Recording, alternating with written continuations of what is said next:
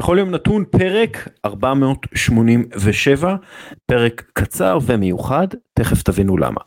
ביום שישי, השני בדצמבר אלפיים עשרים ושתיים, מתקיים המרוץ ה-שלוש עשרה למען מלאכיות הדממה.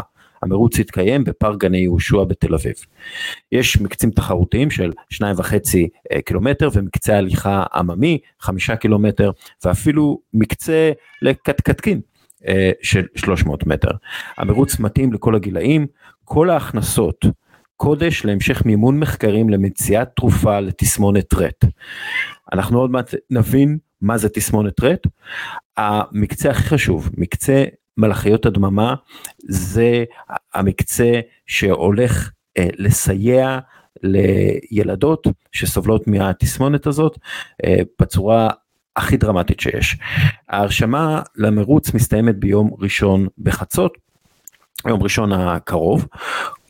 כל המידע ולינק להרשמה באתר העמותה דאבליו דאבליו דאבליו נקודה רט, זה אר אי טי טי נקודה אורג נקודה איי אל, או חפשו בגוגל מלאכיות הדממה, ומי שלא רוצה להשתתף במרוץ ומעוניין לתרום רק, אפשר לעשות את זה, כל המידע אודות דרכי התרומה בעמותה אה, לתסמונת רט.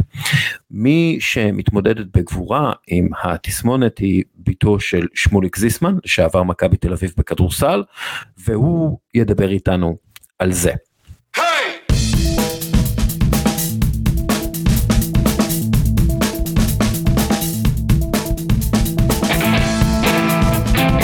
שמוליק זיסמן הוא עורך דין מוכר, ואלוף אירופה בכדורסל, זכה בתארים עם מכבי תל אביב בכדורסל, כמובן שיחק בין השאר גם בהפועל תל אביב, מכבי רמת גן, הפועל גליל עליון ונבחרות ישראל הצעירות. היה שותף מייסד בפירמת עורכי הדין הבינלאומית, זיסמן אהרוני גאייר ושוט, והיה גם יועץ משפטי וחבר בשלוש ועדות ממשלתיות שונות. היום הוא דואג ומטפל בביתו הדר. אנחנו נדבר איתו על המצב של הכדורסל הישראלי, על המצב של מכבי תל אביב, ועל המרוץ למען תסמונת רט. שלום שמוליק, מה נשמע? שלום, לא רק בנבחרות ישראלות הצעירות, גם בנבחרת ישראל הלאומית שלנו, שאולי היום קצת פחות מרשימה, אבל בעיקר בעיניי בגלל חוסר של שחקנים, אבל עדיין זאת גאווה גדולה. כמה משחקים שיחקת בנבחרת? אני חושב שבערך חמישים, משהו כזה, ארבע שנים. אז טעות שלי, ראיתי בעיקר שכיכבת בנבחרות הצעירות, בגלל זה הזכרתי את הצעירות. בוא נדבר שנייה על ה... על, ה, על הכדורסל הישראלי. אנחנו מקליטים יום אחרי הדרבי, דרבי ששוחק ביום של פתיחת המונדיאל, של שריקת הפתיחה של המונדיאל, וקצת מרגיש לי, בתור אוהד כדורסל ישראלי שבמשך שנים היה צופה במשחקים האלה, קצת מרגיש לי שהכדורסל הישראלי התרחק מאוד מהישראלי. אנחנו רואים פחות שחקנים ישראלים על המגרש, וגם אני לא יודע כמה הוא מחובר ליום יום הישראלי בעצם. מה שאתה אומר זאת עובדה, זה לא תחושה, זו עובדה. אני לא בטוח שהיא מתחילה את אמש, אני חושב שהיא כבר שנים רבות, חלק ממגמה עולמית, זאת אומרת אי אפשר פה להאשים רק את ישראל, ו... חבל שככה, אבל זאת בהחלט עובדה. למה, זה, למה הגענו למצב הזה? כלומר, האם זו בעיה אה, ניהולית ברמת המנהלת, ברמת האיגוד, או שזה בעיה ברמת השטח? איפה, איפה, איפה נפלנו ככה? שאלה באמת מעניינת, שאני לא בטוח שאני המומחה, אבל אני יכול להגיד... מה בעיניים שלי אני רואה? אני רואה פה איזו מגמה עולמית, בעצם שמתחילה אולי בפלישה של ה-אן בי איי לכל רחבי העולם מצד אחד, ומצד שני שב-אן בי איי עצמו, שאולי יגידו את המשפט שאתה עכשיו אמרת על ישראל, אולי יגידו עוד עשר שנים. יותר מ-חמישים אחוז מהשחקנים הם שחקנים שלא נולדו בארצות הברית, שמשחקים היום ב-אן בי איי. אז הייתי אומר שיש פה סוג של גלובליזציה, ובאירופה השחקנים הטובים מגיעים ל-אן בי איי, והשחקנים הפחות טובים האמריקאים שלא הגיעו ל-אן בי איי מגיעים לאירופה.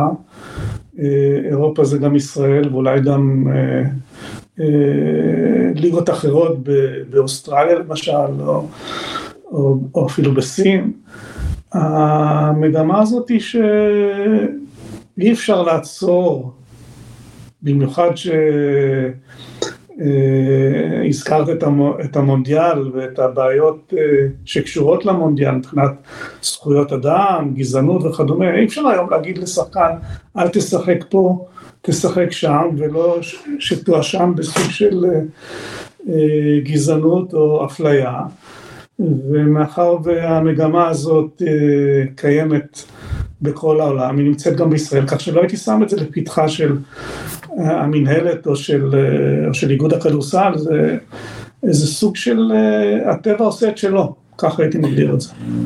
אבל נגיד, כש, כשאתה שיחקת, אתה יודע, תמיד דיברו גם כן על זה שהרכזים הישראלים הם רכזים מצוינים, והם הכי חכמים, והם עושים את ההגנה הכי טובה, כלומר כל רכז ישראלי רצה להיות מוטי ארואסטי וכו'. היום אנחנו לא רואים איזשהו איזושהי התמחות של השחקן הישראלי, אי אפשר להגיד על השחקן הישראלי הטוב שהוא שונה בהכרח או מזדהה כישראלי בהכרח מאשר נגיד השחקן הקרואטי הטוב או השחקן הסרבי הטוב. כלומר, אין, אין, אין איזה סט תכונות שמאפיין את הכדורסלן הישראלי, בניגוד למה שהיה פעם, שתמיד ידעו שהשחקן הישראלי הוא, הוא זה שיעשה את ההחלטות הנכונות, שיעשה את ההגנה הטובה, שיהיה שחקן נשמה וכו' וכו'. כן, השחקני חוץ, לא רק הרכזים, היו בהחלט, הייתי אומר, בטופ של הכדורסל האירופאי. היה לו מיקי ברקוביץ', שהיה מצטיין כבר בנבחרת כן. הנוער בזדר, ועוד שחקנים מעולים אחרים, החל מעדי גורדון ובאמת מוטי ארואסטי וגיא גודס, ורשימה שלמה של שחקנים, שחקני חוץ. קודם כל, ובעיקר בתקופה שלי, לא היה לנו גבוהים. לא היה לנו גבוהים. ביום שאני מסתכל על השחקנים, ועוד זכינו לטל בורנשטיין שהיה מצוין, וגם גבוה וחזק, פתאום יש את רומן סורקין, פתאום יש לך שחקן גבוה, שבעיניי הוא שחקן מעניין מאוד, וברמה גבוהה מאוד, כלומר, הייחודיות שהייתה לנו, נבעה מהנתונים שהיו פה בישראל, חבורה של גמדים קטנים וזריזים, עם השכל של ההייטק, אני מקווה, ולכאורה, איכשהו ידענו למצוא את מקומנו באירופה, ובאמת לא הרגשנו שאנחנו נופלים משום שחקן ששיחקנו מולו, וגבוהים אי אפשר למצוא בחברה היהודים, כאלו שיצמחו לגובה לצערנו הרב, וזה היה החיסרון הכי גדול שלנו, כי כשחקני חוץ זה היה נפלא. היום אתה לא רואה את זה מאין ספור סיבות, אני חושב שגם היום ההתפתחות של כל שחקן היא היכולת האתלטית, המאמנים, הכל פתוח, הכל אפשר לראות באינטרנט, יהיה לך גם מאמן אישי. בזמנו מיקי הסתכל על טל ברודי, ואנחנו הסתכלנו על מיקי, וזאת הייתה הדרך בישראל, וזאת הייתה הדרך בעולם. כן. אז אני חושב שאם התחלנו ב... ניתוח של המצב של הכדורסל הישראלי והשחקנים הישראלים, באיזשהו מקום אני רואה את זה כחוט השני, שאין לנו כבר שום יתרון, והיו לנו גם מאמנים מבריקים, אתה יודע, רלף קליין, אריה דוידסקו, יהושע רוזין, כל הדור של מכבי רמת גן, החל מיעקובסון ואפי ביריבו, ומולי קצורין, אחרי זה הפועל חולון והבית ספר לכדורסל שלהם. זאת היה, היה פה איזה מועדון חברים סגור שדאג לכדורסל הצליח להעלות אותו לרמות גבוהות, עם באמת יתרונות כמו שהזכרת לשחקן החוץ הישראלי, לרכזים ולקלעים, ואין את זה יותר. היום, בכל מקום בעולם, אני מניח שהיום בניו זילנד יש כדורסלן שיכול להגיע ל-אן בי איי, וכדורסלן בקריית אתא שיכול להגיע ל-אן בי איי, וכדורסלן אולי אפילו בקטר. הכל פתוח, כולם יכולים להגיע לאותן תוצאות לכאורה, כולם יכולים לקבל הכשרות בקמפים או במחנות כדורסל, או לנסוע ולהעביר את שנות התיכון שלהם במקומות שמשחקים כדורסל טוב, והיתרון היחסי הזה הולך ונעלם, מה שהיה לנו פעם. יכול להיות שזה קשור גם לעניין הזה של ליגת העל בכדורסל, סוג של נעלמה מהרדאר של אוהד הספורט הישראלי, לדעתי זה הפך לנישה מאוד מאוד משמעותית כשמסתכלים על, לא סליחה, מאוד מאוד לא משמעותית כשמסתכלים על המספרים הגדולים. אנשים לא יושבים יותר ביום חמישי בערב וצופים במכבי תל אביב, בטח לא כמו פעם. יש יותר אלטרנטיבה. כן, וביום, וערב הכדורסל של ישראל, של ישראל, שהיה פעם האירוע הספורטיבי הגדול של יום ראשון, הוא סוג של כבר לא ערב כדורסל, אולי יש שלושה ארבעה משחקים, זה, זה נראה כאילו שבמקום לצמצם ולאגד ולח, ו, ולהיות מאוד מסודרים ומאורגנים למען האוהד הכדורסל הישראלי, זה הכל מפוזר כזה, אתה לא בטוח אחרי מי אתה עוקב, השחקנים לא מוכרים לך, זה, זה נראה עולם, כאילו... עולם, עולם, אלטר, עולם אלטרנטיבות, כמות אלטרנטיבות, אתמול שפתחת את הטלוויזיה, יכולת לראות את הדרבי, יכולת לראות את המשחק אה, בקטר, יכולת לראות את ג'וקוביץ' בגמר המאסטרס, יכול, יש לך אין ספור אה, אלטרנטיבות, כולם היום נמצאים ברשתות, יש לך סטרימינג, יש לך פשוט אין סוף אלטרנטיבות, מה שלא היה קיים פעם, תשמע שאנחנו שחקנו, היינו הערוץ היחידי, טיסות בחיל האוויר הישראלי הופסקו לכבוד גביע אירופה שלנו, העולם השתנה, צריך להכיר בזה, צריך להילחם על זה, ועדיין אתה יודע, אני מניח שבאזור סן פרנסיסקו, ממלאים את העולם במשחקי גולדן סטייט, גם בתקופה של תחילת העונה, כי הם מקבלים שואו, הם מקבלים שחקנים מעולים, הם מקבלים את האיכות הכי טובה, זאת אומרת, בסוף אי אפשר לעבוד על הקהל, הקהל הוא, הקהל צודק, כן. ואם תביא לו את הטוב ביותר, הוא יבוא ויראה, היה ג'וקוביץ' בארץ לטורניר טניס, הוא מילא את האולם, מה שאי אפשר לעשות במקומות אחרים. אז אני מניח ששוב, אפשר לשפר בכל דבר שאתה עושה. זה, אתה יודע, הכל עניין של ניהול ומלמעלה, עד גבול מסוים.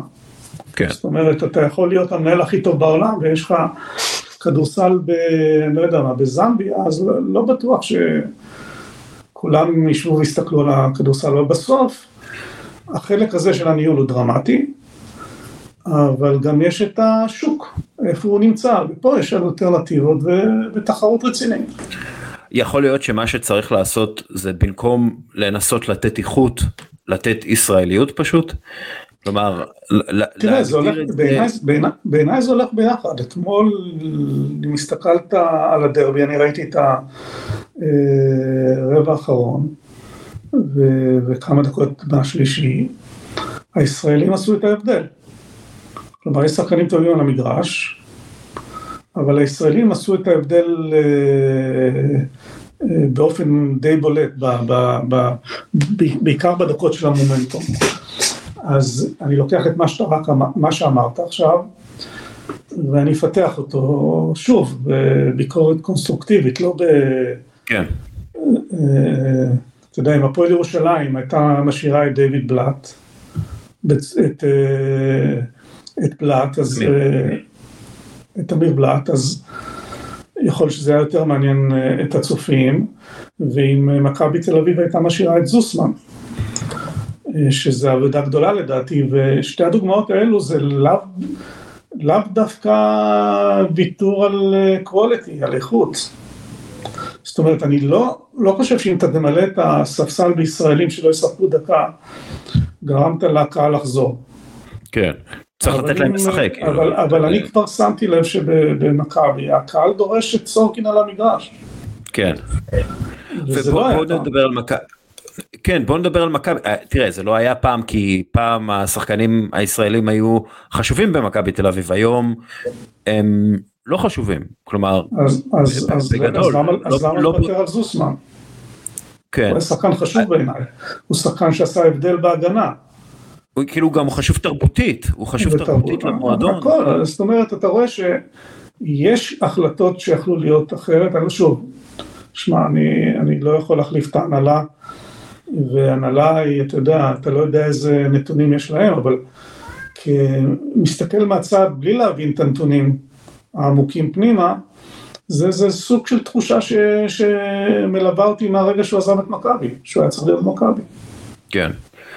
וזה, האם יש תחושה כאילו שמכבי תל אביב בעצם התנתקה מהישראליות, וזה בעצם אחד מהגורמים לכך שהיא אה, מקרטעת, כאילו בסופו של דבר. אין, אין המשכים. אני לא, אני, אני לא בטוח. אין, אין לא אדריכלי בטוח. תרבות, מה שנקרא. אני לא יודע, אני לא יודע להגיד את זה ברמה הניהולית. למה? אני לא יכול להגיד את זה. קודם כל, כי ההנהלה של מכבי, בעיניי עשתה צעד, אני מדבר עכשיו כצופה מהצד, עשתה yeah. צעד מאוד רציני בהחלפת הסגל, והכדורסל שמציגים העונה הוא הרבה יותר אטרקטיבי מהעונות הקודמות. אז קודם כל הם עשו משהו, והם עשו משהו שכנראה מוצלח, אני עוד לא יודע איך זה יבוא לידי ביטוי מבחינת התוצאות וההצלחות בגביע אירופה, אבל, או בליגה הישראלית, אבל אין שום ספק שבעיני הצופה יש משחק הרבה יותר מעניין עם שחקנים הרבה יותר כישרוניים. עכשיו, אתה שואל שאלה, האם הם קיבלו החלטה במודע, פחות ישראלים, אני חושב שלא צריך להציג את זה כך. אני חושב שמהצד זה נראה שהם קיבלו החלטה שהם רוצים קבוצה אטרקטיבית. ובלי להתייחס עכשיו לגזע, מין ודת. ויש בזה משהו. בסוף, תראה, אם הקבוצה הזאת הייתה עכשיו עם אפס הפסדים, זה היה הופך להיות היסטריה, שלא היה לך ספק, ואף אחד לא היה מלא את השאלה, יש ישראלים, אין ישראלים. שתיים, אתה רואה שבקטע הישראלי כן עשו מאמץ, יש שם את יפתח זיו, את סורקין, את רפי מנקוט, ואתם כן הביאו, ניסו להביא שחקנים, והם נלחמים, בניגוד לעבר, שכל שחקן בדור שלי רצה להגיע למכבי, היום לא כל שחקן רוצה להגיע למכבי, לפעמים הוא לא רוצה להגיע למכבי, זה לא מה שהיה פעם, זאת אומרת, להנהלה יש גם קשיים אובייקטיביים, אז שוב, אני לא יודע אם זיסמן רצה ללכת או מכבי לא רצו אותו, העובדה שהוא לא נמצא במכבי, ואני לא אומר את זה בגלל הקרבה לשם שלי, כן? אני זיסמן. כן. אבל כן. אני אומר את זה כאיש ששיחק כדורסל ומבין קצת כדורסל, שהתרומה שלו על המגרש יכלה להיות לא פחות מהרבה שחקנים אחרים. והוא היה תורם בקטע המקצועי, וכן היה גורם אה, אה, לקהל להגיע. זאת אומרת, לא בטוח, שההחלטות נובעות מאיזה גישה של מדיניות. למעט, בוא נביא קבוצה מוצלחת על המגרש, שתהנה את הקהל ושתגיע להישגים. אני חושב שזה המשפט שהם אומרים לעצמם. כן. אבל שוב, אתה יודע, אני חושב שהאנשים כמוך, כשהייתם במכבי תל אביב, הייתם חשובים לתרבות הארגונית המתגבשת ב- ב- במועדון. כלומר, המועדון הוא מועדון ישראלי, המועדון הוא מועדון תל אביבי, הוא, הוא צריך אה, אנשים, אנשים, אני לא מדבר על שחקנים, הוא צריך אנשים שהם ישראלים ותל אביבים ומבינים את משמעות ואת המהות של הארגון הזה. אה, כשמסתכלים על הארגונים הכי מוצלחים, לפעמים יש לך שחקנים שהם אולי לא הכי טובים, בעולם, אבל הם הכי טובים לארגון הזה, בגלל שהם נושאים איתם את, את, ה, את התרבות, הם יודעים ויש להם את המעמד להעביר את המסר הזה של מה זה לשחק עבור מכבי תל אביב, לכל שחקן, חדש או אה, ישן, ואת זה פשוט אין במכבי תל אביב, כאילו, כלומר, אין את ה... אה, ישראליות ההמשך, ההמשכיות, ההמשכיות הזאת, אין את ההמשכיות בישראליות, אין באמת... אתה נוגע, אתה נוגע, אתה נוגע בנקודה דרמטית. אני לא חושב שקבוצת ספורט יכולה להצליח בלי המימד האנושי, המימד החברתי, החיבור בחדרי הלבשה, החיבור מאחורי, אחרי המשחקים. זה אגב מה שאנחנו היינו, היינו עד היום. אנחנו חברים בלב ובנפש, מיקי, מוטי, שוקי שוורץ, אולסי פרי, לו סילבר, ארל וויליאמס, כולנו בקשר. אתה נוגע בנקודה של המימד הישראל, החברתי, האנושי, מאחורי הקלעים, והייתי מוסיף לזה את הרציפות. שזה מה שחסר למכבי, את הרציפות. אנחנו שיחקנו ביחד שנים על גבי שנים, בשביל להיכנס להרכב של מכבי, זה היה שחקן בכל שלוש שנים, כל ארבע שנים. ואנחנו המשכנו לשחק בנבחרות ישראל ביחד. זאת אומרת, היינו פשוט מכירים אחד את השני וחברים טובים, וכשהכימיה היא אמיתית, וזה מה שהיה למשל בתקופה שלנו מכבי, היא נשארת לאורך זמן, והיא באה לידי ביטוי ברגעים הקשים על המגרש. מה חסר לי? במכבי תל אביב של היום, את הרגעים הקשים על המגרש, את האקסטרה מאמץ שעושה את ההבדל, ואתה רואה שה... כדי שמכבי תתעורר, זה בא מתוך השחקנים עצמם, הם פתאום מרגיש שהם נעלבו או משהו כזה, ואז הם נותנים הצגה, ומנצחים את מונאקו, ומנצחים את, את הקבוצות האחרות, ו... אבל אתה... רואה שזה בא בגלים, ואצלנו לא היית מרגיש מי שנכנס, מי ש... הקצב המשיך, התחלת ב-עשרים ושתיים והמשכת ורמסת קבוצות בישראל, והיינו גומרים משחק באירופה, אם היינו מפסידים חס וחלילה, היינו פשוט יושבים באחד החדרים, ומנתחים מהלך מהלך, בשביל להבין מה הטעות, ואיך לא לחזור עליה. אני לא בטוח שזה קורה היום, לא במכבי ולא בשום קבוצה אחרת. אגב, תמשיך, תמשיך. האם אפשר, אתה יודע, לחזור ולהיות, כמו שאנחנו היינו, די מספק, האם אפשר לנסות להגיע? כן, אם אתה יוצר רצף של שנים, אם זה אפשרי, אתה יודע, ב-environment של היום, אם אתה מצליח ליצור צוות שהולך ביחד איקס שנים, עם כימיה אמיתית, כן, אתה תצליח יותר ממה שהיית אמור להצליח, עם רק חבורה של כישרונים. מדגדג לך דרך אגב להיות חלק מהניהול של הכדורסל בישראל או מכבי תל אביב? ממש לא, ממש לא. כל השנים קיבלתי פניות וזה פשוט לא, פעם אחת התנדבתי להוביל את הספורט ההישגי, להיות היושב ראש של הספורט ההישגי. אני חושב שעדיין הספורט צריך לעבור ניעור רציני, פחות פוליטיקה, יותר לגופו של עניין. אני, ואני חושב שבמכבי עושים עבודה טובה, גם יש קבוצות נוספות שהתחילו לעשות עבודה טובה, כמו פה לירושלים ואחרות, אז אני חושב שצריך לתת לאלו שמעוניינים, וזה בוער בעצמותיהם, להוביל את המהלכים האלו, אצלי לא, זה לא בוער, ויש לי משימות יותר חשובות בחיים. בוא נדבר על המשימות האלה אז. אז כן, על הבת שלי יש מה שנקרא תסמונת רט, R-E-T-T, מלאכיות הדממה, זה הניקנאם של, ה... של הבנות, זה סוג של מוטציה, זה פוגע באחד לעשרת אלפים לידות, זה לא תורשתי, זה יכול להיות לכל, משפחת... לכל משפחה, ולי זה לצערי הרב הגיע למפתן דלתי, ומהרגע שזה הגיע, אני פועל לחפש תרופה, למחלה הזאת שהיא באמת נוראית, כי הילדות נולדות נורמליות ולחלוטין נראות כמו כל ילדות אחרות ולאט עד מדרדרות עד מאה אחוז נכות, שלמעשה האיבר היחיד שפועל לפי הרצון שלהם זה האישונים, אפילו לא מצמוצים, האישונים עצמם, והן כלואות בתוך גופם עם המון בעיות של נשימה ושל הקמת ושל עיכול ובאמת אין סוף צרות, אבל לשמחתי הרבה הצלחנו במחקרים שלנו לאורך השנים והצלחנו לגלות את הגן הדפוק והצלחנו לרפא חיות מעבדה, ולמעשה השנה אנחנו מתחילים בקנדה ניסויים קליניים בבטנות עצמם פרויקט של שלוש שנים שיתחיל בקנדה, ימשיך בארצות הברית ואולי יגיע לישראל. ואם התוצאות יהיו כמו שהצלחנו להכריח בבעלי חיים, אז אנחנו נרפא את הילדות האלו. וזאת, בוא נגיד, משימה פי אלף יותר חשובה מכדורסל. ז, זו, זו מחלה נורולוגית? מה זה בדיוק? יש איזה גן יחיד שעובר מוטציה, שגורם באמת לאין ספור דברים. הילדות האלו חכמות, הן מבינות כל דבר, והן לא יכולות לדבר.